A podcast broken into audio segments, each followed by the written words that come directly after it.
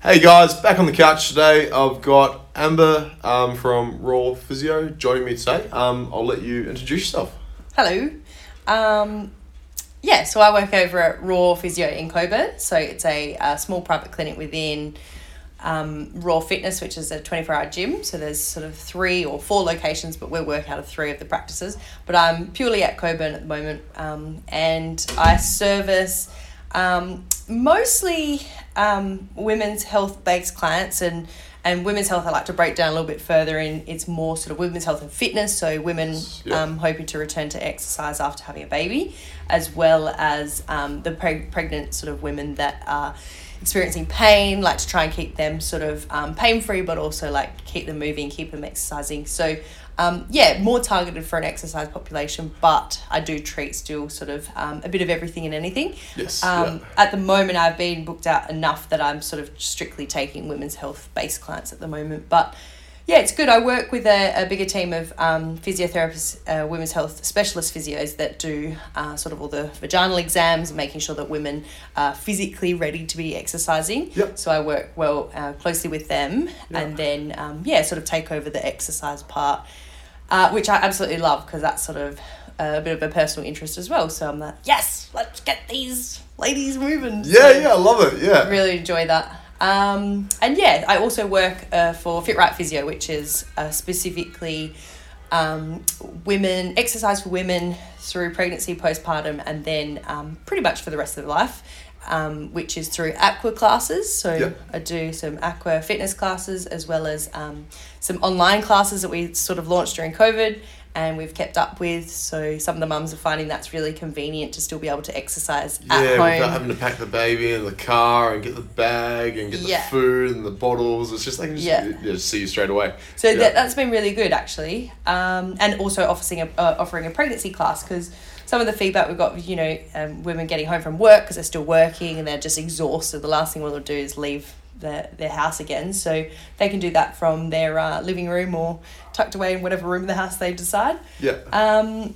and yeah, I was taking some sort of mat based sort of studio classes too, but at the moment just focusing more on the home home version online as well as the um, aqua fitness. So nice mix. Yes, yeah, it keeps you busy too. Um, how many years have you been a physio for now?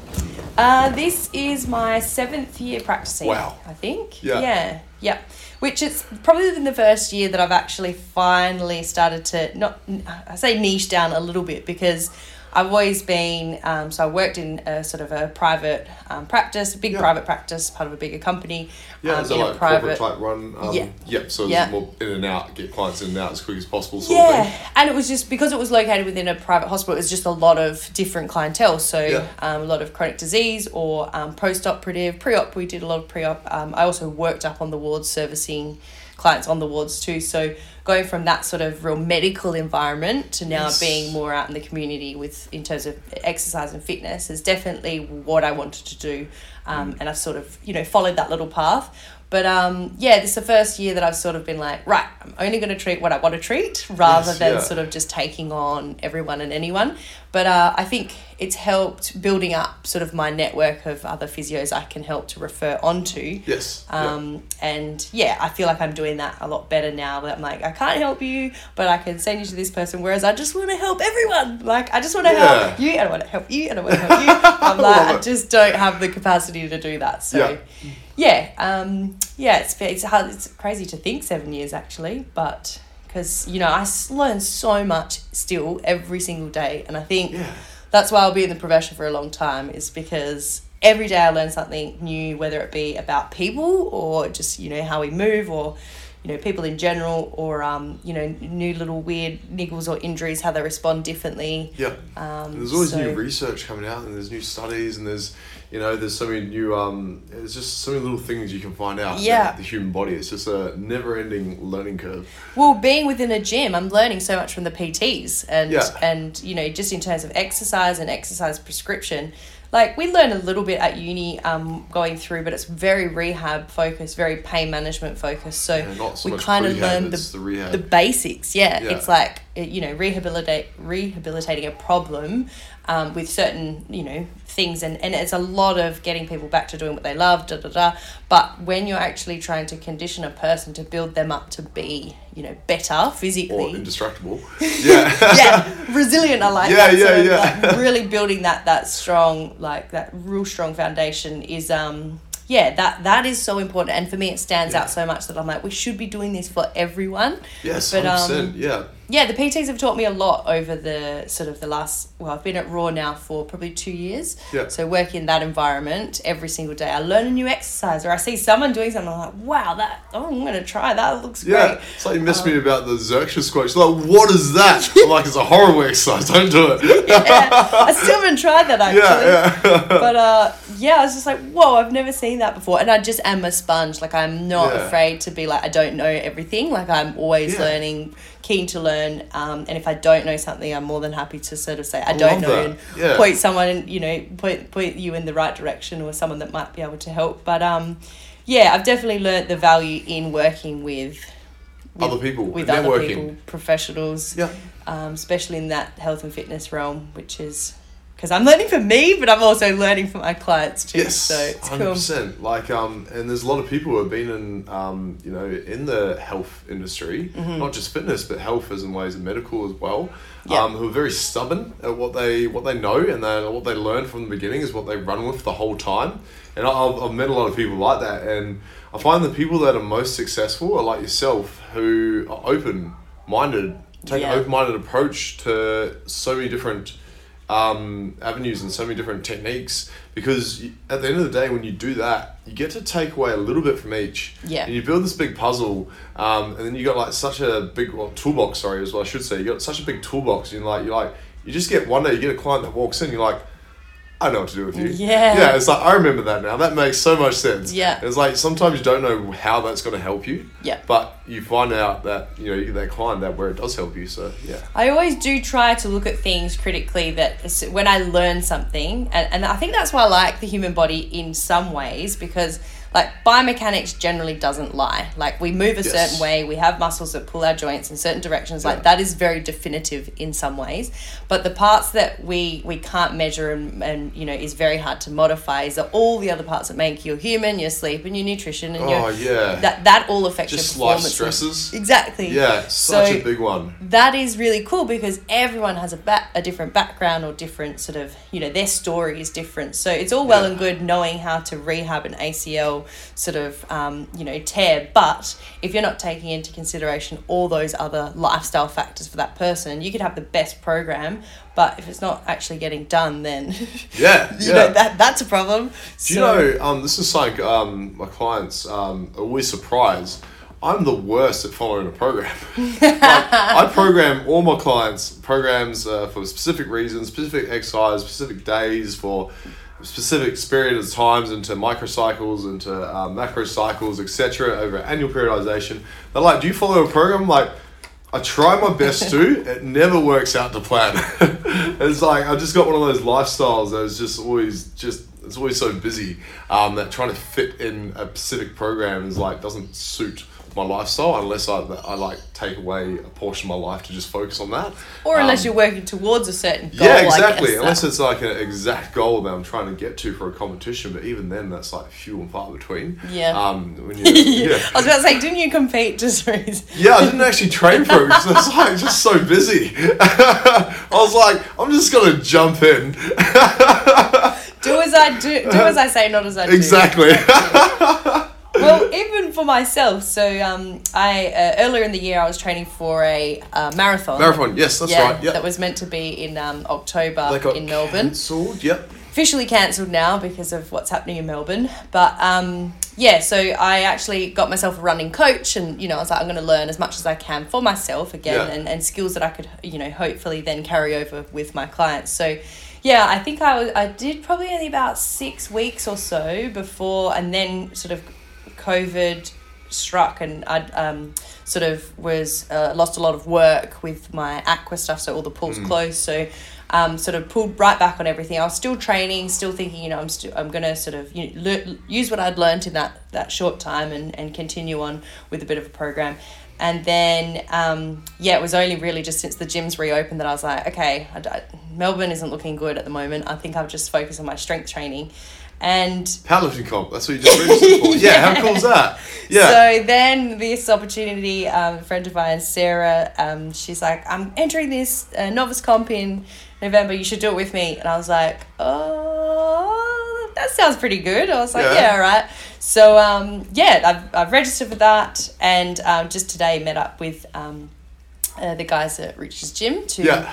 to start some coaching, which starts on Monday. So Yes, it's yeah. literally just like flipped on its head. Not not something I would have anticipated doing this year, but at the same time, I'm Hey, excited. It's 2020. Yeah, so it's a bit of a party. yeah, it's exactly that. Yeah. So So if you're listening to this uh, in a year that's not 2020, um, this year is pretty full on.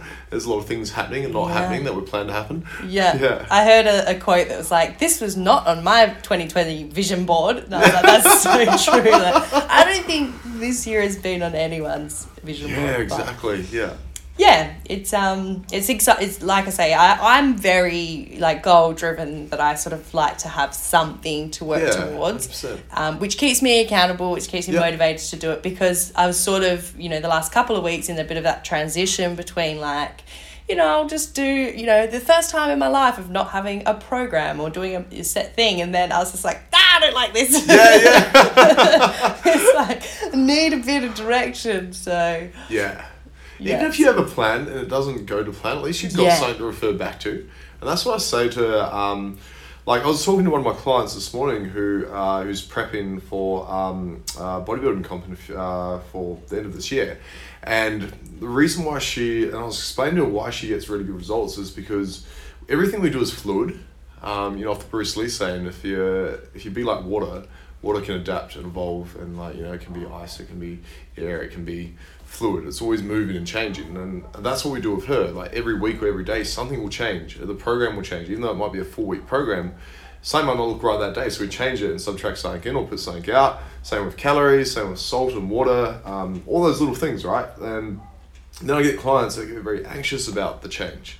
And they're like, oh, I don't want to change it. I just want to get to the four weeks. And then we can change it. I'm like, if we get to that, then we're too far off track. And like trying to explain that. Um, and that, that's how I kind of treat my own training is that, you know, even though I've got a plan, Mm-hmm. um, I'm very fluid in the way I can change it and move through it. Um, yeah. and that, I think that's how you can get sustainable results and not drill yourself into the ground. Yeah, Yeah. I think we have to be adaptable, and and you, I uh, can picture the exact clients are much the same. They Yeah. want to do the same thing almost every week in week out. if you change it, Yeah, yeah. yeah, which is a challenge, and it is. It's hard to adapt to that, but then you know it's our it's our job then to try and make that work. Um, even though we go, and okay, this might work better, but um, yeah, Yeah. trying to meet in the middle somewhere is Yeah, yeah, That's that's, a a different skill, isn't it? personalities. Yeah, it is a skill, and that's a, that's a people skill. Like Yeah. more so in any profession, um, where you're dealing with customers. Um, you know, whether it's uh, you're a party planner or a wedding planner or you're you know a physiotherapist or a personal trainer. Yeah. is you're always going to have those clients that are like, no, it has to be like this, and it's like, well, no, it doesn't have to be anything, but. If we do it this way, it could get us quicker to here instead of further away from there. And it's like trying to trying to explain that to people is always uh, always a challenge. yeah. Yeah. No, I'm I'm definitely myself very flexible in Yeah. that sense that I like you say, I like to have a plan, but I'm happy to if something goes a little bit off plan. It's like, okay, well, you know, I always try and see the best in every situation and I'm a Yeah. big believer of like, it's not meant to be, it's not meant to be. So this is the way it's supposed to be. And that that comes with I suppose that comes with experience too. Yeah. Like you've probably had situations in your personal life that um, you know, you get to those points where you're like you just gotta let go of shit. Mm-hmm. Because if you don't let go of it, you just you just become a bit of a you know, a bit of a nugget. Yeah. yeah. Bit like a bit like a bit of a cabbage. well, it's true actually. I, I know that um you know uh, with physiotherapy, especially the our education and background is all um very. It's the same, but it's so different in so many ways. You see a, a physio for one problem, and they'll give you certain advice and exercises or a rehab plan, and then you'll see the next physio for the exact same problem. You'll be given something different. It's like um, we really do have to interpret sort of you know as much as it's a science, it is very much. I, I sort of say it is where art art versus science in the sense Yeah. that you you really have to how you create something for this person Yeah. um, based on the information that they've given you. So that that part is what I love most because it's like I have in my mind what I think will be good for you, but let's take in all those you know those other things of what what makes you you. So Yeah. yeah, it's that I think is um the most enjoyable part because Yes. it's like it's not the same shit different day. Yeah, it's like not just every generic. single day is Yeah. different. Yeah. Um, but yeah, you must have that too, where you have similar clients, but then you sort of you know, you, your Friday you have your set amount of people, but you walk in, you could have an amazing sort of day, and then you could walk in and be like, oh, things didn't sort of flow as you would have hoped. So, yeah, exactly. And you get you know you get people that, and you know yourself, you get people that just they're going through shit, and you just Yeah. gotta you just gotta be mindful of that. Um, and again, like you know, all our industries are just. You always uh, when you're dealing with people, everyone's going through shit, Mm-hmm. and you can usually tell because like clients that they might not they might go from being the client who follows the plan, does what you say, and for the next two weeks they're just gone MIA, and they're like, why are you not looking or moving the way we saw you last time. They're Yeah. like, oh, I broke up with my boyfriend, or, um, you know, work's been really stressful. And um, yeah, it just comes back to that communication of like how well you can communicate back to your clients and get that.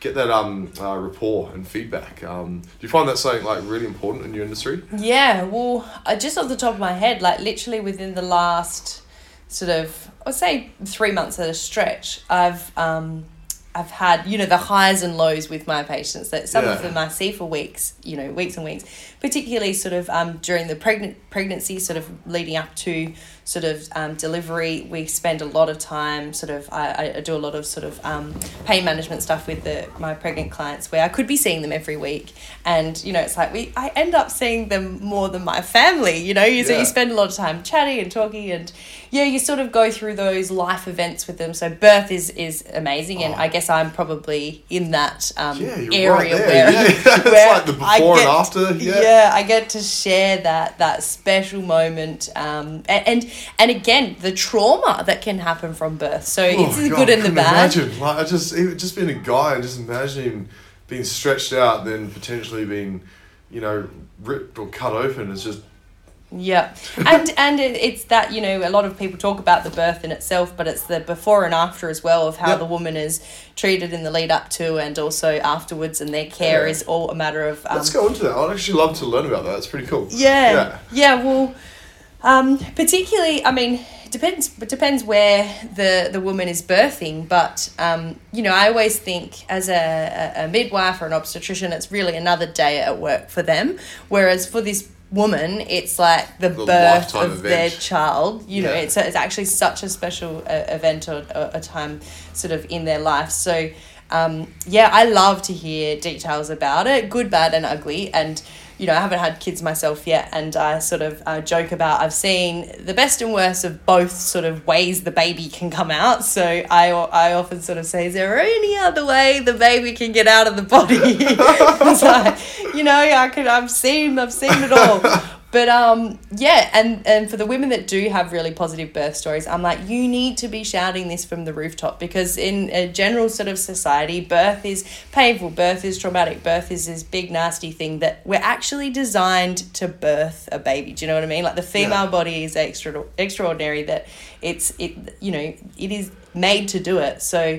Um, yeah, I think that it can women can have sort of positive birth experience, and I Love it. hope that Yeah. for everyone. Yeah. And for those women that do, I'm like, don't let, and I completely respect women that have had traumatic births. And I think it is a type of trauma that needs sort of someone to, you know, you need to work with some counseling and work sort of around that. Like, I love that. That's a good it's point. A, it's an it's an important thing to sort of deal with. Um, but yeah, those women that have had the positive stories, I'm like, you need to share it because we need to tell other women that haven't yet had babies that they can be, a you know, positive out of the situation. You can be okay. Um, absolutely. like my poor mother, I was her sixth child, and I was her largest child at twelve pound one. Um, yeah, so I was like a three month old baby at birth. Can I swear? you can swear, yeah. so yeah, it was like um yeah, it was like it was like um yeah, my poor mother. Yeah. she blamed she blamed me for years on like uh, her stomach had never bounced back and like Yeah. she was like my body was ruined after you. Um, and then my sister, who was the next baby, she was um she was uh 10, 10 and a half pounds, so a little bit smaller, but still like a larger Big baby, baby. yeah. Yeah, Yep. that was her seventh. Wow. Like so, like from her first, Yeah. she had at sixteen, and then she had me, I think, at thirty eight. So there's quite an age gap between us. Yeah. Um, like thirty to no twenty two years. Um, yeah, but um, yeah, started off smaller. Then as she had more children, they got bigger and bigger. So Yeah. Anyway, um, going back to that, uh, I think back to when my daughter was born.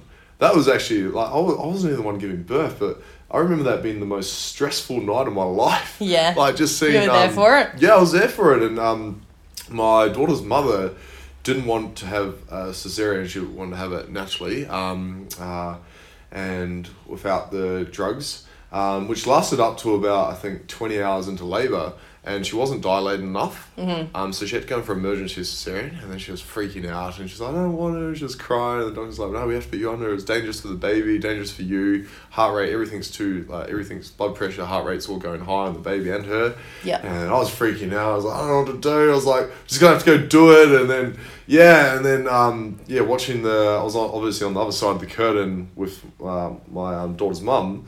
Um, doctors were on the other side doing the cesarean. And you could just, you could see them like pulling and like just all this stuff and like bodies moving. I was just like, this was like, I was 18, so I was used to being out at the nightclub, you know. I'm like, oh, I've got life figured out. And you're watching this, you're like, oh my god, what Your life this? changes Yeah, yeah, life changes. from that moment. Yeah, and actually, one of the most beautiful things on that was um, um, I always used to talk to my daughter through uh, through the stomach, and then she'd move.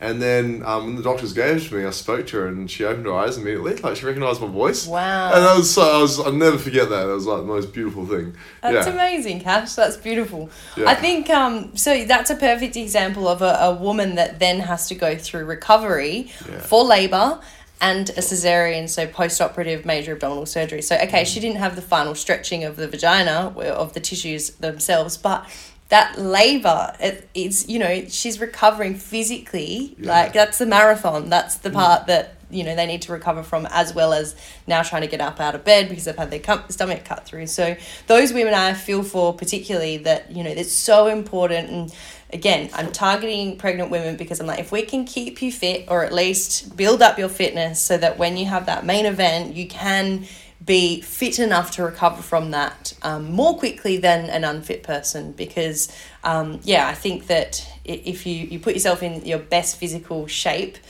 regardless of the bump.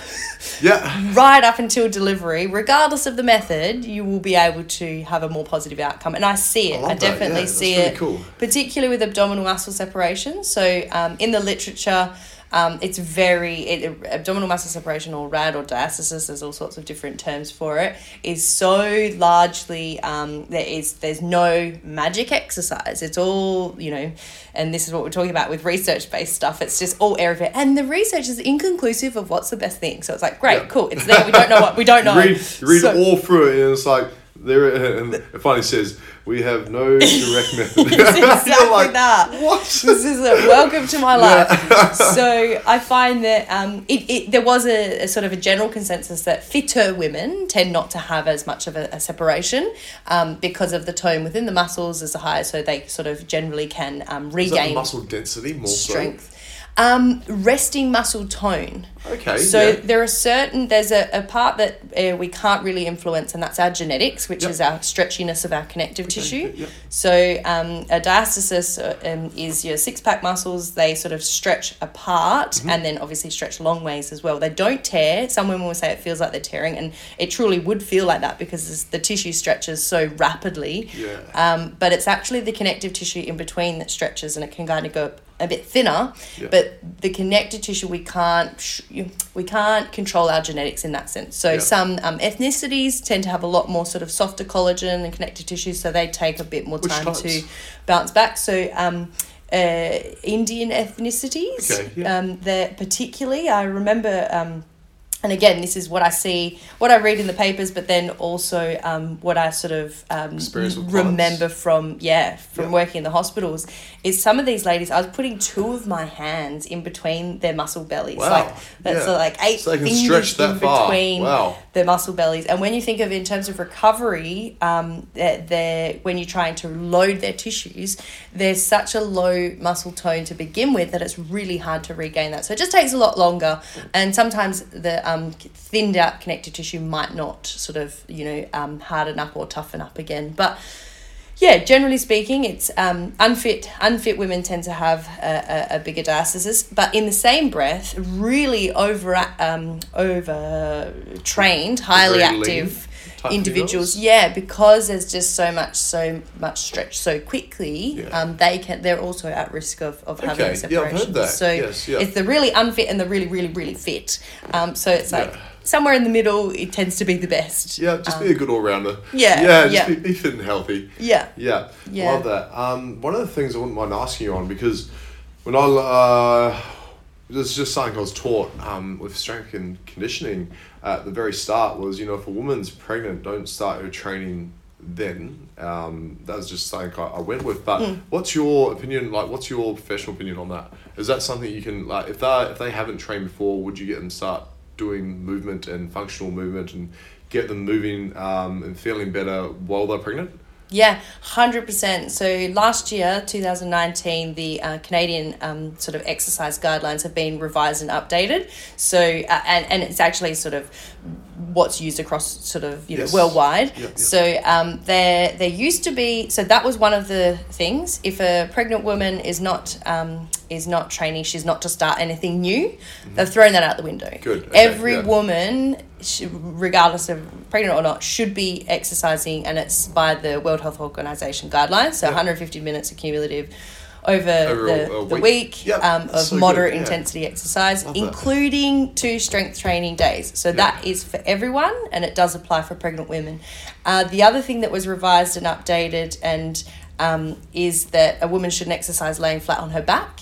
So that sort of again has sort of we're trying not to wrap these women in cotton wool because we've been too careful that they're actually deconditioning. They're getting weaker and weaker when they should be okay, getting that stronger. Makes sense. Yeah, so, So- you're treating them like the you know Like a break. normal person. Just treat them like a normal person, just with a baby in them. So Yeah. with the with the laying on the back thing though, there is a caveat in the sense that she's not to exercise laying flat on her back unless she's feeling dizzy or lightheaded or nauseous or generally feeling unwell. Yeah. Which again is common sense, but we kind of need to tell the lady that that okay, we can do this exercise laying on your back or you know sometimes it might be inclined a little if it's Don't possible. max out your bench press, in other words. 100% exactly So you that. could still do a bench press, but obviously like more for a postural type thing of like pulling the shoulder blades down and back and just keeping everything moving. Yep. But not like going super heavy. Yep. Yeah. And and again, that you know, if it's possible, okay, let's make an incline bench. Yeah. If that you know, if that, that's that Much would work. movement. But there's no, it's not a, um, and again, I've had this debate with a few of my physio colleagues because I'm like, well, the guidelines do recommend this, where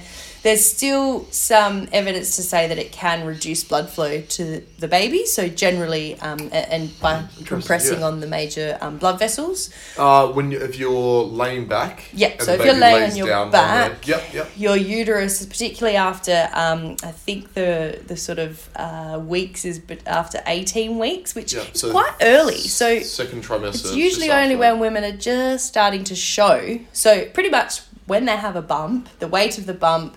When laying on the back, compresses on the inferior vena cava, which supplies sort of uh, blood flow back to the heart. So it sort of is a, a more of a blood flow. Um, God, the body's issue. amazing, eh? Just, crazy. It's just, I love it, eh? So then there was a little thing of okay, just propping up maybe her um, hip a little bit on the left side, so then the pressure isn't more on that side. Yeah, so okay. just having Yeah, a little bit of. Yeah. a little bit of support under there. Um, but now it's actually women laying on their back when they're sleeping is actually more at risk than women laying on their back exercising. So it's um That it's would make lower heart rate, lower blood pressure. Where if you had something that increased blood pressure um, pumping through, even if you had a slight pressure against that vein, then okay, that makes sense. spot yeah. on. Yeah. yeah, I see. Um, what else? There was a few. There was one other exercise uh, update. Um, So all of the other stuff like your your sort of contact sports and Yep. gymnastics and all of that is again a precaution of to not because of the risk of the risk of being hit hit with a ball or Yeah, a falling yeah, object. yeah, course, um. Your skydiving and man. your scuba diving um, is all not recommended. Um, and yeah, I think Squats. the, oh, okay, Olympic lifting. That's one thing that is a bit of a question mark. So, squats completely fine. Mm-hmm. Um, again, it has to be, and, and for these women that continue to exercise or are new to exercise, it's recommended that they do that with a health coach that is trained, well versed in women's health. So it wouldn't just be like, oh, uh, Grab PT never ever, yeah, yeah, never yeah. ever exercised before. She's going to start boot camp on her own. It's actually working closely Yeah. with someone that sort of knows what they're talking about. like yourself. Looking at yeah, absolutely, exactly. yeah. So if you're listening and you need someone, this is Amber's job. Yeah. That's right, yeah, and and I love it. My goodness, Yeah. I love it. It's you see in like- your eyes, like you light up. You can't see her right now, but if you see her anytime she talks about this or holds children in a post, you just Yeah. gotta visit her Instagram and you'll see how much she loves yeah, children. yeah, this is my jam, and that's what I mean. Like, if I could have my whole week just seeing women, and wo- I would be like, Yeah. you know, even happier than I already am. You're like the midwife physio. Well, we it's funny you mentioned that because we do have a big role um, with supporting a woman around birth. So, Yeah. and, and a lot of people don't know that or don't realize even what a women's health physio does or is. And I think that's probably another topic of, of conversation. But um, yeah. I do think I really, I really am passionate about keeping women active and even something better than nothing whilst they're pregnant because it does have such a big, a really big um, sort of outcome afterwards.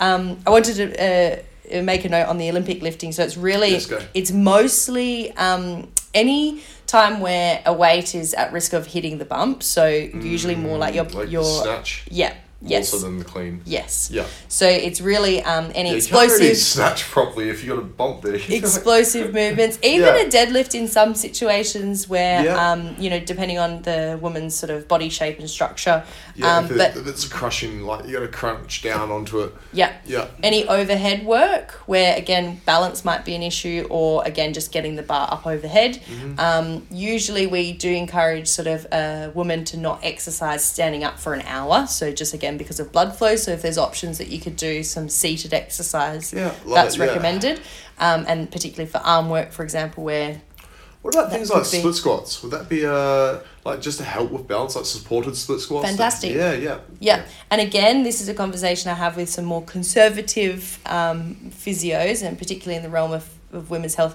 There's the debate of um, possibly not doing some some sort of split leg stuff because of the risk of pelvic girdle pain, which Mm-hmm. is pain at one of the three joints of the pelvis, so the pubic symphysis at the front. Is that because of the expanding of the joints for the giving ready getting ready for birth? Yes, yeah, Yep. the hormonal effect on those big joints that generally don't move in a normal person, Yeah. but when we're pregnant, we It's, they- it's incredible, they become- isn't It's it? so I incredible. So much Stuff. It's like the body just knows, just female body is moving ridiculous. the joints outwards. That's just yeah. I That's, love that's it. some computer program stuff right there. yeah, we are born Yeah. to do it. Do you yeah, I mean? yeah, yeah. But um, yeah, so it's really, I I guess it's a risk factor. But I'm like, if she's not in pain, she needs to be doing all the things because Yeah. nine out of ten women won't get that. But then you know, the one person that does, oh, those lunges flared up a little bit of a, well, okay, well, at least everyone else is conditioned for that. So Yes. yeah, I think um, it's a fine line again. But I always, I'm conservative.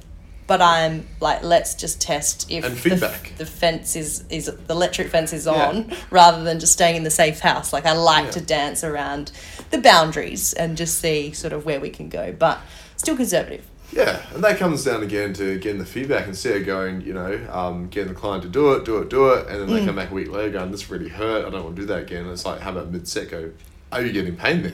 Um, or after the set, how's it feeling? Like that, that makes a big difference too. Yeah. Um, and just tracking to see where your clients are. Even with the split squat as an example, so um, something like narrowing the stance, so making sure taking she's taking equal weight through both legs, front and back, rather than favouring more the front leg, for example. So That's a good to idea. I like that. Yeah. trying to get like I'll literally get a um, a sort of uh, a woman So a very that can't upright do position. yeah, literally Emma's demonstrating right now.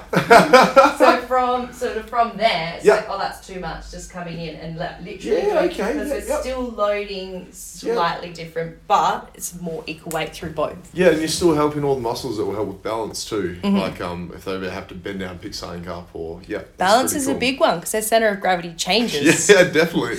Yeah. so um, that is a big thing and again to challenge that most of the time it's sort of some single leg type work i like to do some sort of um, single leg rdls in my classes maybe with some theraband under the foot for a bit of balance but also That's to work good idea. Yeah. yeah. the upper body um, so yeah i try to incorporate stuff that i know will be preventative for some of these injuries um, that, or, or pains that may sort of pop up during pregnancy Yeah. Um, preconditioning Yeah, exactly. Yeah, conditioning. You know, that, that took me um, that took me uh, quite surprised that um, uh, you know when I got told about not being able to train women if they just got pregnant. Um, but now hearing that you know the new um, new studies come out that or new legislation is saying yeah that's okay, which is which makes sense because you're you know the woman's going through such amount of change. It's like how could, how could you not let them exercise yeah during that time? on that on that point the the thing why we don't really see women before that sort of in you know in the first sort of 12 Mm. weeks is um, most because they're feeling rat shit like they're they're either nauseous or they're you know their sleep has changed or they might be vomiting or they're really Yeah. tired that's when they're super duper duper tired so Yeah. starting a new exercise program is probably not the first thing on their mind.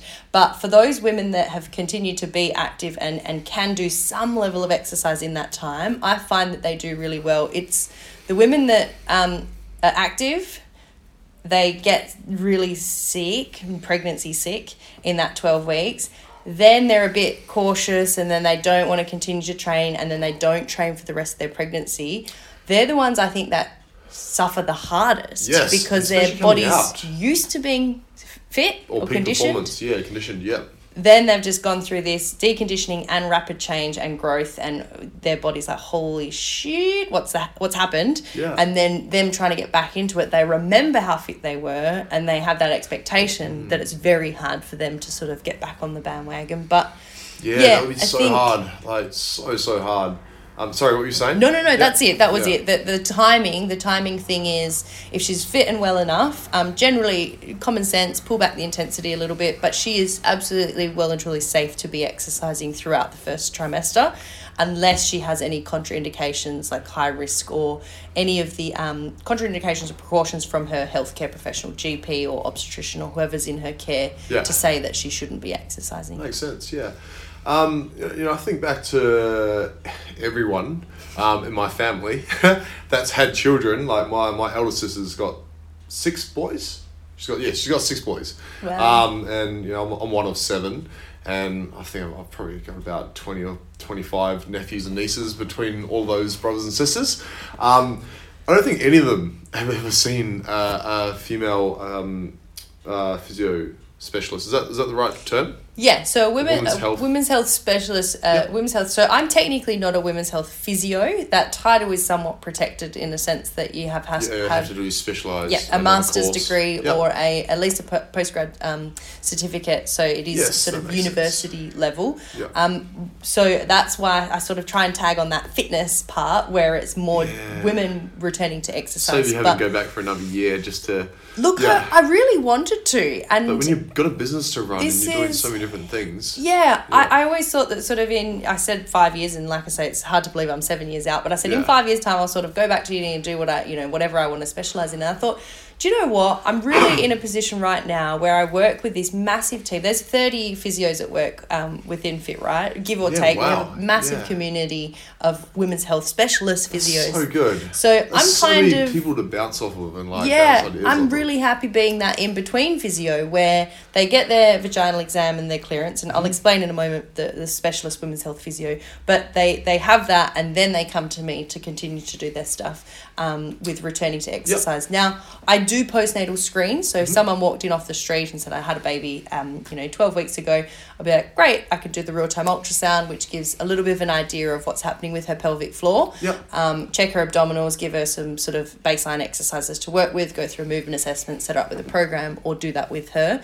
The real time um, ultrasound is slightly limited though. It doesn't tell us the um, tone of the muscles, it do- doesn't tell us if there's any pain in the muscles, it doesn't tell us if there's a pelvic organ prolapse, so if one of the organs have sort of descended into the vagina, which is uh, Oh, a that silent. so painful. Well, it's actually a silent illness because a lot of women don't feel it as pain. It's more a discomfort. Discomfort it's more of something, something, sort of or- there. Yeah, Yeah. a feeling like there's something there or a lump or a bulge in or around the vagina area or some heavy dragging feeling throughout the. So, yeah, women won't usually say it's painful. Yeah, and that's okay, the yeah. problem is because, you know, a woman could have it without knowing. Yeah. So the only way to know is through vaginal exam. That's a gold standard. And I let these women know that, that this is sort of, you know, I can give you this advice today. This is the pelvic floor program you can start with.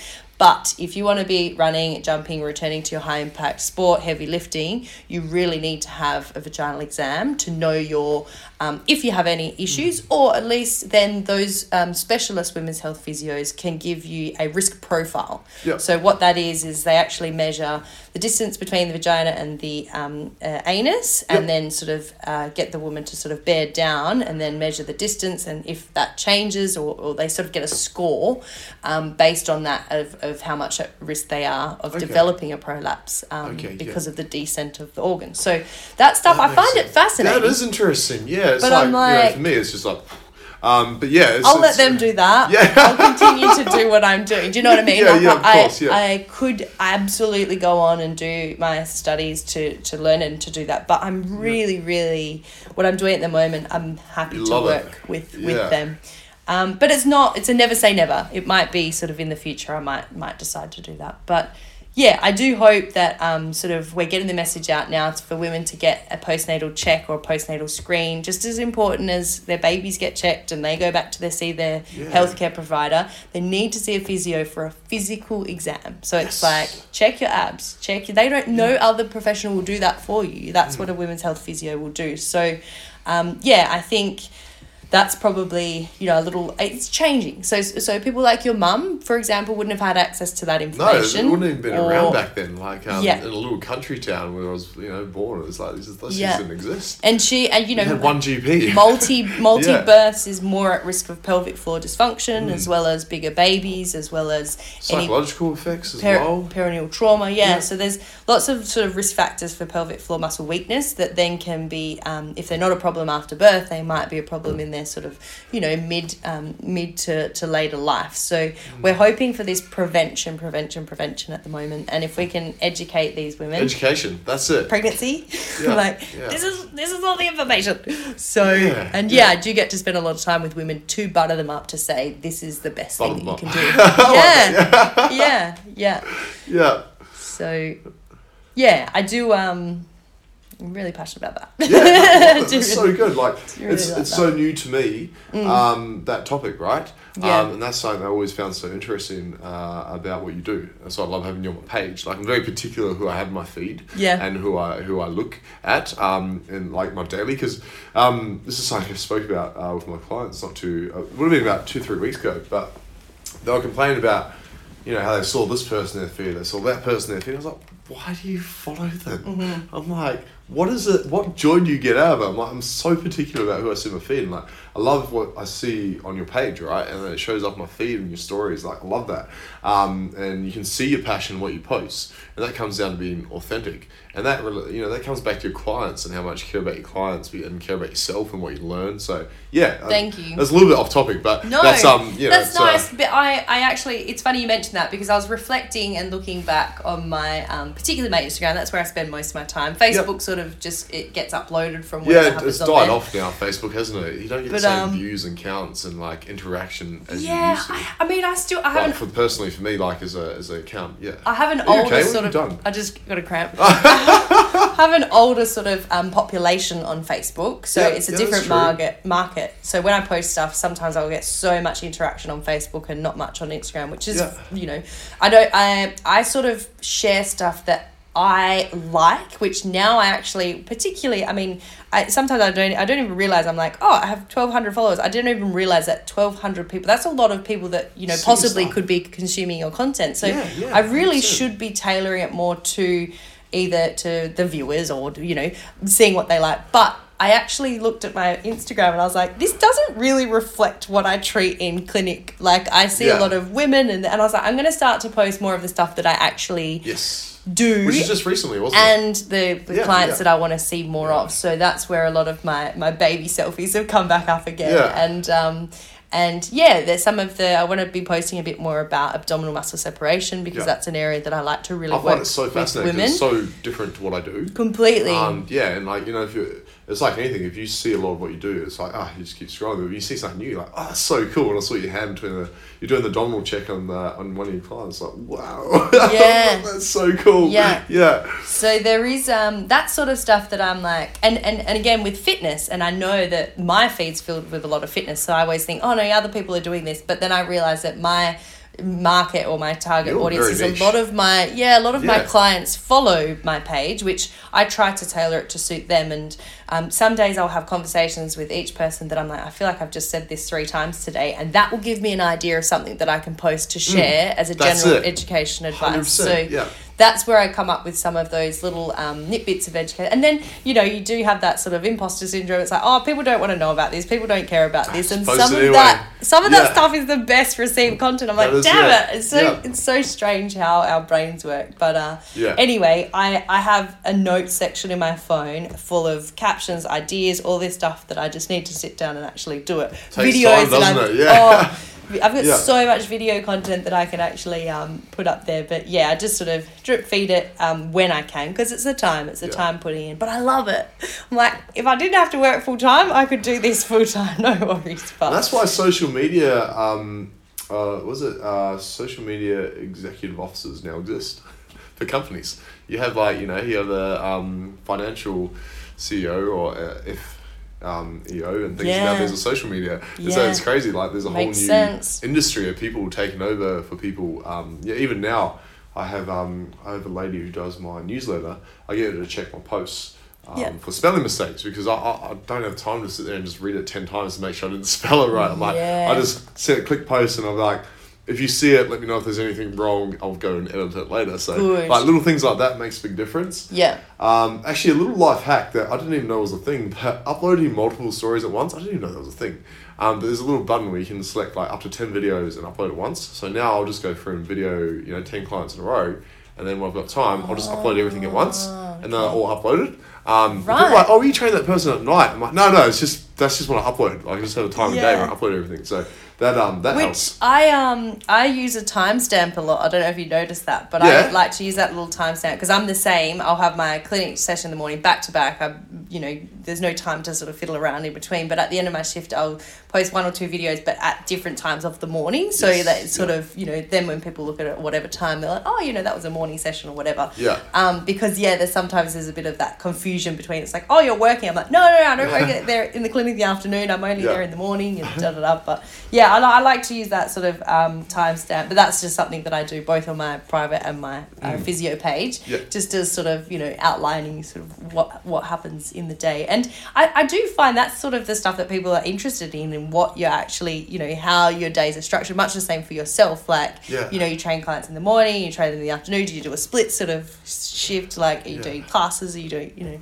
Doing podcasts. Yeah.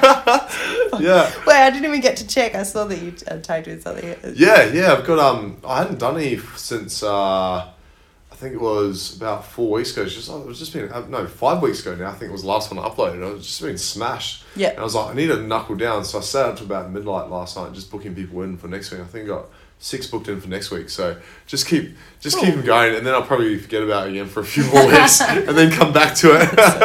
yeah. So you're my first one for the first five weeks. Oh, cool. I think during COVID, I did nine in a week. Um, there's like few was doing like two a day. Um, my brain was chewed. Eh? I didn't Yeah. think because like I love talking. Yeah. I can sit here and talk all day, and I was like, Yeah. I'm gonna do that. So I did that, and by the end of the week, I was like, I don't even want to say a word. Yeah. yeah. And it, did. this is is um you know and you know it with when you're working with clients that you take on so much you use a lot of energy but you Yeah. take on so much of their energy too and that can be exhausting like you do you go through those like I say the highs and the lows I mean I only briefly mentioned birth but you have clients that have had the death of a friend or a family member Oh, or sad, you know new yeah, job lost yeah. their job like you go through all those COVID, yeah, emotions with them And um, you know, if you're an empathetic person, I just literally sometimes it stays with me. I need to almost, I need to be better at sort of meditating or sort of just doing some sort of downtime, quiet time, offloading the brain time because I do, I take on so much stuff and it sits with me. Yep. And uh, I'm like, damn it, why do I care so much? But hey, that's what makes you really good at what you do. yeah. Like it's really hard, and I'm the same. I'm very empathetic, um, in the sense like I come across as a very hard type person on the Mm. outside, but um, you know, one on one with my clients, I'm very much like they are like during that session. That's that's that's my whole focus. Like nothing else matters. Like, Yeah. Um, that's all it is, and making sure they're okay and their week and everything leading up to it and the week after and all those things play a toll. And you know, having to switch off from that is just a skill in itself, and having to move on. Like when I go on holiday, I'm just thinking about my clients and like, what can I do better? Or like, you know, which ones are doing well, which ones aren't doing well. Then I'm Yeah. like, awake at night, I'm like, why isn't he doing well? Why isn't she doing well? I'm like, oh my god, I got something, I can fix this. And like, and like just trying to switch off is just, uh, yeah, it's another skill, isn't it? yeah, yeah. No, definitely that's something I'm working on. And sleep, my sleep for the last couple of weeks has been terrible, but I'm trying to have a little bit more downtime and um, go to bed a bit earlier than I have been because Yeah. I'm a morning person. I wake up really early naturally, Yeah. and um, I mean extra early with an Yeah. alarm, but naturally Yeah. I'm an early bird. yeah, But um, here, yeah. I do need to. I need to start going to bed a bit earlier. So I've been getting a bit carried away. Yeah. Um, I, I decided last night because I realised yesterday, I think I had, uh, Tuesday and Thursday is always really busy days for me. Usually see between um, uh, 13 and 14 people on each of those days. Um, and each, like yesterday was just one of those days where every single client had asked me to do something that involved admin type work. Yeah. And I was like, oh, this is gonna. And I just every time I said, I just wrote a reminder on my phone. And by the end of the day, I had like twenty reminders on my phone of stuff that needed to be done before this morning. And I was like, I finished last night at like eight thirty, and I was like, oh, I still need to go to the shop and do my grocery shopping because I got my daughter. Make sure her lunch is ready for school. Make sure her uniform's done. And I was like, it was like nine thirty. I was like, okay, now I can sit down and do my admin. And I was like, Nine. God, this needs to change. So I put out, put out, out on Instagram last night. I said just looking for admin staff for like you know three to four hours work, just to take a little bit of that extra load, so I mm-hmm. got time to sleep. Because by the time I'd done, because when it's that late, and you, uh, I think my first client was at five a.m. So by the time it was that late, it was like eleven o'clock. I was getting through tasks, and then I'd like just get distracted, and I had no idea what I was doing. And I was like, Yeah, it's then I'll try to get through productive. another. Yeah, it was just so unproductive. By the time I got to bed, it was just after twelve. Alarm goes off at four, and I was like, "Yeah, I need to hire someone just to, just to take let me sleep." I was like, Yeah. "Yeah." Um, so yeah, that was that was a bit of a. I feel um, you. yeah. I feel you. Yeah, yesterday is much the same. Like I say, I am back to back. So we have digital notes, which is great because I can, you know, do them back That at takes time, doesn't it? on my Yeah. phone or whatever. Yeah. But it's, you know, you see, you're with the client for sort of thirty minutes, and Yeah. I, I'm notorious for running about ten minutes late, and I try and keep it at that that max. I don't like to make people wait, but sort of ten Yeah. minutes is sort of my standard, and so I'm always on the clock, always chasing the clock. But. It's the after work, and then it's the hours of admin that you put in, typing the notes and sending the emails and writing the programs and Yeah. those things that I guess don't and aren't factored into that 30 minute appointment. It's just like, oh, you know, for what it's worth. It's like, no, there's lots of stuff that goes on, you know, behind the scenes. Yeah, hundred percent. But um, yeah, I've sort of upgraded my stick figure drawings to now um, a YouTube sort of exercise channel where I can Yep. just flick links so that um, for common exercises I prescribe, Yep. then I'll send them to them in an email. But again, it takes time to go through their notes, finish their notes, Yeah. send the email with the direct links with their reps and sets and you know try this and um, yeah, Yeah. that that sort of adds up the hours of that adds up and i'm very much like i you know if i say that i'm going to send it to them that evening i want to make sure i send it to them Yeah, that I'm the evening same. I'm so like that they can get onto it Yeah. as soon as possible but um, yeah, some days I'm sort of a day behind, and I'm like, I'm a day behind on my admin. I'm like, oh, it, it Yeah. weighs on my mind. It, really does. Yeah, and that like, I think the Monday night because I had a few tasks on there. and I was like, I don't need to get this done till Wednesday. I'm like, I can sleep tonight. And then yesterday I just got hammered with all these things, and I was like, now I have this many things. I'm like, should have done it Monday night. yeah, uh, it's, it's always the way, isn't it? I feel yeah. yeah, no, I love it. Um, wouldn't mind bringing it back. So, um, we're talking about um, one of the things like, uh, you know, post pregnancy. Um, what's some experience you had with women who really struggle coming out of that post pregnancy, like the mindset behind it? Do you find you cop that a lot, or like you have to help them through that a lot as well? Yeah. Um, with the so postpartum, I I um usually six to eight six to eight weeks after delivery is when it's when it's recommended to um, see a women's health physio, and uh, that's when the body's natural sort of you know the tummy is shrinking, the uterus is shrinking, the blood the blood flow, so they've lost extra sort of you know fluid and and um, blood from the abdominal area where Yeah. then you know naturally their tissues become a bit tighter and you know that's physiologically a good time to be sort of checked some women it will be three months some women it will be six Wow. months some women it will be wow. two years i literally like i'm here for my postnatal check two years after having a baby i'm like look that's the time that her daughter had finally settled enough that she had time to for herself That makes sense. so yeah, okay. Yeah. whenever the time is right for that lady. But yeah, um, mindset is a big it's a big thing. So I'm a um, I'm an advocate that you can be healthy at every size in the sense that you don't have to be a certain number or, or on the scale or a certain dress size to Body be doesn't know what to number you are. be healthy. Yeah.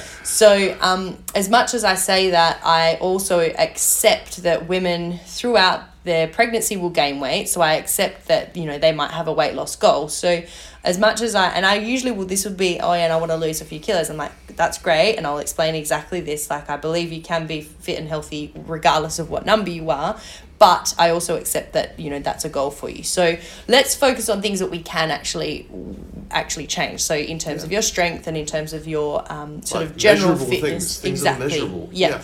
that that isn't just one single thing. And I said we'll keep that as an extra goal onto the side, and Yep. we can keep track of that if that's um, you know something that means a lot to you. But let's unpack what we actually can do. And most of the time, it is received quite well. And again, I don't disregard it and say don't worry, you don't need to, because I know that for some women it- it's, just- significant yeah, weight it's gain. very significant. Yeah. So um, I respect that, but I also say don't talk to me until you're 12 months postpartum because naturally the body needs that 12 months to recover. Like these poor women that have pregnancies soon after they've just given birth within that sort of within the 12 months so sort of 6 months after delivery like their body's still recovering and adapting so it is much harder on the body then so um Is that because of the joints and ligaments? Um, Yeah. that just takes t- way longer than your muscle to repair. Yeah, more the more the condition. So The condition, like okay, so yeah. the the physiologically within sort of three to six months the body is you know wherever it will be, Mm-hmm. but you need to load it. You need to condition it. You need to build up That that, up strength, the which takes. 12 months you know Yeah, that that yeah. sort of and even for the non-trained um, woman that would still take time for her body to look and feel a bit more normal Yes. um, so I always use that sort of 12 month window, and I'm like, look, if you're still really not happy with where you're at at that 12 month mark, let's discuss this further. And I will, in that, still in that um, initial conversation, say about, you know, you need to work with either a nutritionist or a personal trainer or someone that we can work closely with. But if she's just trying to get the tone of her abdominals sorted, there's no point in doing that and getting a PT and starting a diet plan and starting and setting her up for failure. So I say It's let's much, focus on one thing. yeah. And usually I give one exercise because if she's got a newborn baby, the last thing she's going to do is five exercises in her living room floor. Do you know what I mean? Yeah, I get it. So I'm like, so- if you've a good way to got look at it. two minutes, you can just do this one thing and do it to death as many times as you can until you see me next, um, within reason, depending on what it was. Um, then that kind of gives her a better uh, sort of, you know, um, what is that, a smart goal. So it's something that's Yeah. specific, it's measurable, Yeah, yeah. it's achievable for her, that it's not actually, um, to, you know, too much. And they do, they look at the sheet and they go, oh, there's five there, I'll just do none. It's like, okay, well, let's just focus on one.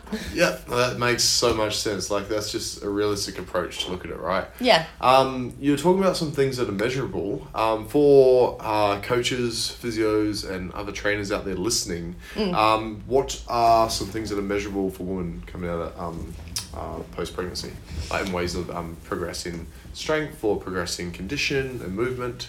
Yeah. So other than the abdominals um, and pelvic floor specifically, so the pelvic floor being assessed with either the real time or the um, a vaginal exam, Mm-hmm. We sort of can gauge. Not for and-. Not for coaches, sorry. but but we we gauge Yeah. sort of the um the endurance, so how long the muscles they can hold for, etc. So they're the only two specific things. The rest is everyone can do everything. So Yeah. in terms of your general, so any type of loading could be time time um, rep based. What about planks, for example? Is that something you could Yep. prescribe? Yeah. yes. okay. Yep. So it's usually um uh, something like a body weight exercise. That's usually how I'll go for a time measurement or a, a rep measurement or a um like I say a load. So that they're all measurable things that you can. But for a um a plank and when I do my core assessments and I say that sort of with little inverted commas the the um, core assessment for me is checking in with how she can control the pressure in her abdomen, which includes the back and the pelvic floor and the abdominals, um, and her diaphragm. So it's working within Yeah. the whole abdominal cylinder, not just. That's what I mean by core is everything Yeah, yeah, in the trunk. yes, Yeah, not rather just the than- abdominal wall. Yeah. Yeah.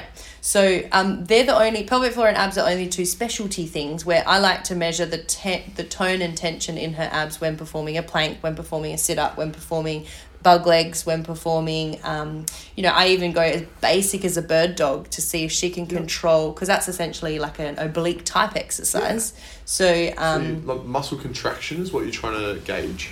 Yeah, And the so- quality of contraction. Coordination, awareness. So some women that have had cesareans just don't feel anything in the, their abdomens. Mm. They won't actually. I'll get them to touch it and feel it and poke it and you know put your hands here and I'll do some tactile Yeah. feedback for That's them. That's interesting because um, you know I noticed clients um, you know I haven't had uh, any many sorry many females who have had that um, like uh, because uh, you know they've had they've um, gone through therapy and they Yeah. got their contraction back but I noticed for people um, more so who have had um, shoulder surgeries or like uh, bicep surgeries Mm-hmm. they really struggle to get that muscle contraction back Yeah. within that Mind first muscle um, yeah stuff. yeah trying Yeah. to get it back so that's interesting that that starts off um, with females as well Yeah. um, after the the cut or surgery. well, it's the cut as well as the stretching. If you stretch something so much, Trying to then it's it contr- back. yeah that Yeah, that can be like, difficult. But to the point where it's just like loses its um um uh what would it be? Is that your muscle more tone? Is that what you awareness, proprioception of where Okay, your yeah. body is in space. So it kind of just feels a bit ugh,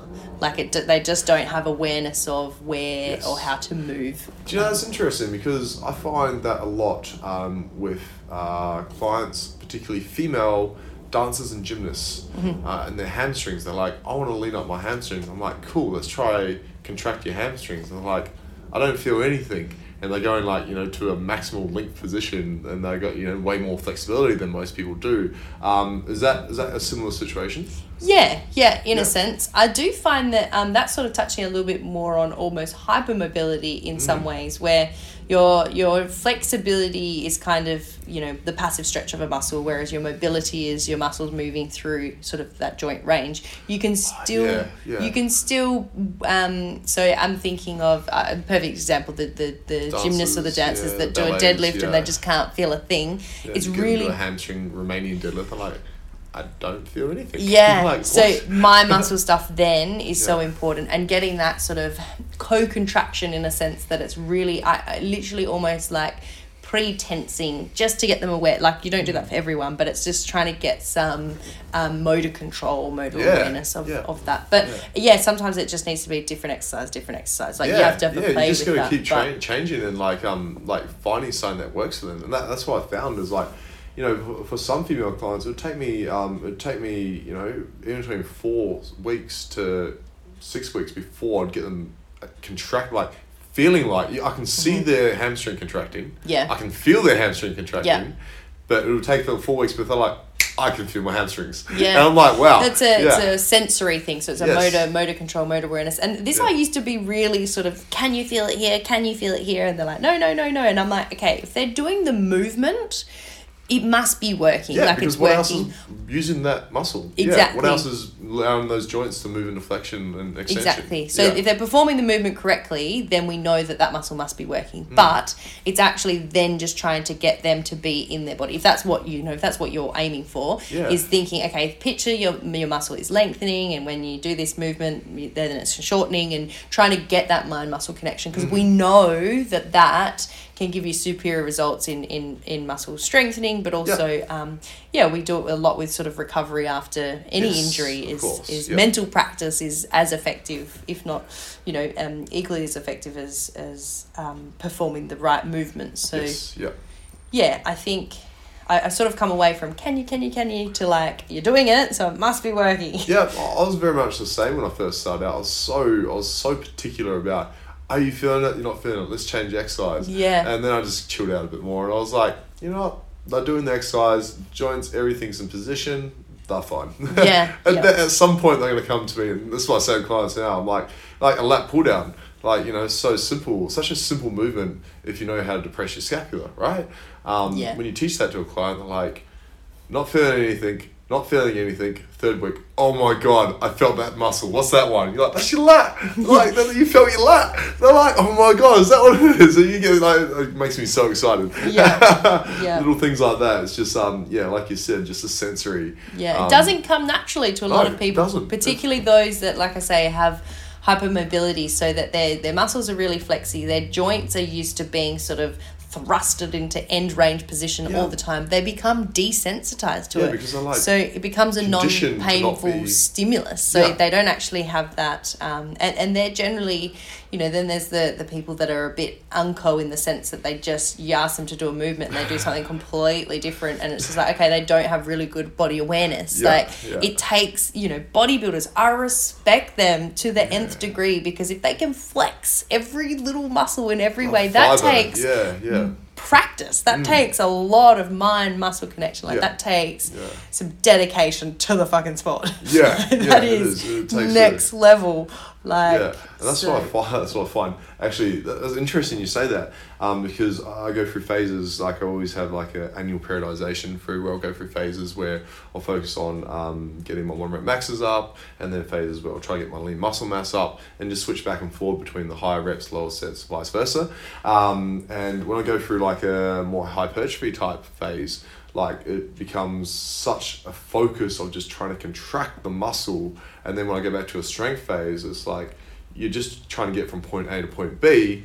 Um, but the, fo- the the benefit of that after you've gone through the phases of hypertrophy is you got more muscle fibers to contract with. So you generally come back a little bit stronger into your strength phases. Um, Yeah. and it's just a constant um, constant back and forth. So yeah sorry was that a bit Nice. was that, was I that what we're like. talking about? Yeah, yeah, yeah. I find that I find that so fascinating. Just with even like um, you know bodybuilding or body composition stuff. Like I res- I truly do respect it. I, everything that sort of goes into that and the training we briefly sort of um, chatted about. But it's so different depending on what outcome you want. You Yes, know, your exactly. training can be so so different for that. But I just think it's the most unrewarding sport. Like I just Cruel. I do. This I is such a cruel I, sport, I eh? take my hat Yeah. off to every single we spoke about that the first time we met didn't we Uh, uh, Yeah. Probably. I'm like, Yeah. you know, I just, and then this is why I'm, I'm pushing more towards a, a strength, a, you know, powerlifting comp where you, you are defining, you know, your physical capabilities in some In measurable number- way. yep yep Rather than just being judged on stage by someone that might be feeling good on the day or might not be, or you know, based Or on the other doesn't like people next to you. Or, do you know what I mean? It's- it's a very biased so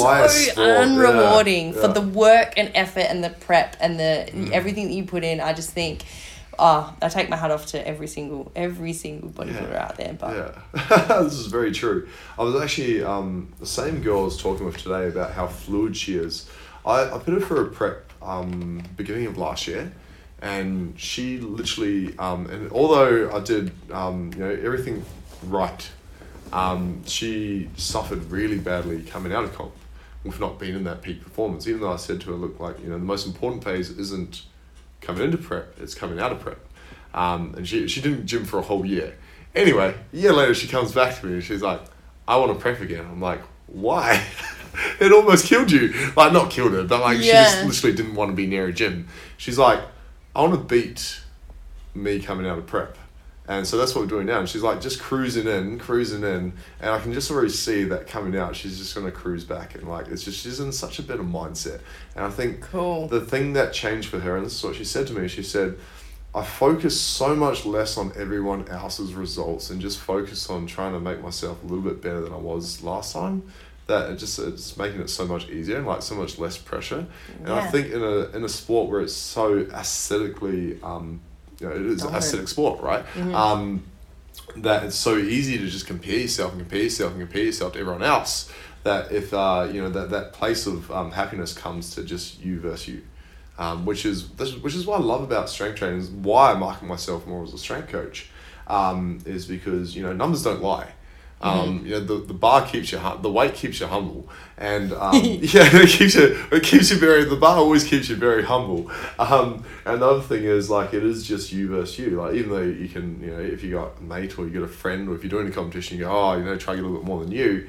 Um, if you take the focus away from that and just go all right this week I'm just going to do 1% better 365 days a year that's 365% better. Yeah. like that's that's where that's where I love about strength training Yeah. Well, the course I was on the weekend is a strength conditioning course for physios. Um, it was it was literally talking about the difference between you know your your bodybuilder game day they are in Yeah. their their worst condition they're, they're in their best but they're worst physically they're, Yeah, they they're, could probably they're- die at they're- any moment. do you know what I mean they're, they're in just awful condition on the day you, at, whereas an elite sportsman or a, a competition for strength you Yeah. have that taper week where you know you, you have to be in your best condition for Yes, that day you to have to perform to yeah do you know what I mean? So Yes. that's two completely different. I was like, that is Yeah. so true. Like you, you look great, but you're you would be in your. Like, Don't ask you to do any any of the. Yeah, you don't talk to them. don't, Don't even make mention. eye contact. Don't even mention the B word, which is burger. oh, D word, donut. Don't ask. Do you know what I mean? Get your head like, taken off. and and mentally, Yeah. like that takes its toll. Do you know what I mean? I thought that's a really good comparison. Yes, Um, yeah. But ways always that comes it's- back to your goals and Yeah, 100%. add off to them. Yeah, yeah, hundred percent. Like, and that's the big thing. Um, uh, I was talking about um, with uh, who was I talking about with now? Um, oh, sorry, the guy who runs WA Strongman. So he is. Uh, there's a guy who was spotted in there, and he's uh, you know, he's a um, hundred percent powerlifter. Loves powerlifting. He, he gives gives strongman a bit of crap and vice versa. And he was like, "Cash, you compete in both. Which one do you prefer?" I was like, um, "I love competing in strongman. Um, it's a lot harder." But powerlifting's a lot more um, a lot more relaxing on the body. Like it's still hard, but you just do your one rep max, um, or you do usually like if you do it smart. Usually your attempts are like 95, 100 percent, and hundred and five percent as a safe margin of um, your percentages for your attempts or your three attempts, right? With strongman, you usually get a weight that you've never lifted before. You got to do it for reps or for distance or time. It's like it's so taxing on There the body. no appeal. There yeah, no is- appeal. exactly. People go, "Why do you do it?" I'm like, some days I just need an outlet, and when there's a strongman event or comp coming up, I get to let it all out. Yeah. yeah. I saw that video. Your poor legs. Oh yeah, they just they failed. Eh, I've never had that before except for running. So when I used to run, right, that, was- that I used to happen. I am so sorry, that was oh no, like- it's it was actually my daughter's. Face. She's lost it. if you haven't seen it, please visit my Instagram and watch the watch my sandbag carry if you want a good laugh. You see a 120 kilo, six foot three male, just like legs give way about three times. And the funniest part was. the best part. It wasn't just once. yeah, it wasn't once. It's because I'm, I was like, no, I know I can lift this bag. I'll try again, and they just fail. And then I try again, and I just go the opposite way. I'm like pulling the bag, and my body just goes that way. oh, that's so good. Yeah, but Oh that's also the fun of the sport. Is you can you can literally just mess up and just have a good day. Oh, yeah. It, it keeps you very humble. yeah, like I say, no desire. no desire to do that. oh, it's a, yeah, it's Holy a shock. shit. eh? Oh, that's a good laugh. Yeah, like for example, I've never picked up a 400 kilo yoke before. The most I've done was 370. um, yeah, and on comp day, I was like, I'm gonna pick up 400 kilos. Let's see what. Let's see how my how my um knees like this. And every step I took, I was like, I could feel every tendon in my knee, every vertebrae, every abdominal muscle, everything just like just like creaking and cracking. I was like, oh my god. I'm surprised you're still walking today. Yeah, I that know. must be a big recovery, right? After that, how do you feel? Um, Monday was. Pr- I didn't. I tried not to walk upstairs, just so I could feel. I could feel like the patella tendons. Um, they were strained. Yeah. Um, like even just to touch them. Strange.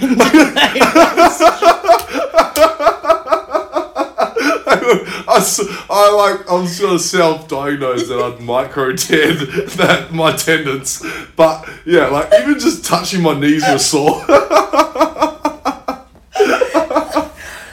E- even my like literally every vertebrae was like I could feel everything, and then after a good night's sleep, I was fine. It's all right. That's a lot of- pretty good turnaround. yeah, like a lot of magnesium, a lot of water, a lot of God donuts. Yeah. Yeah.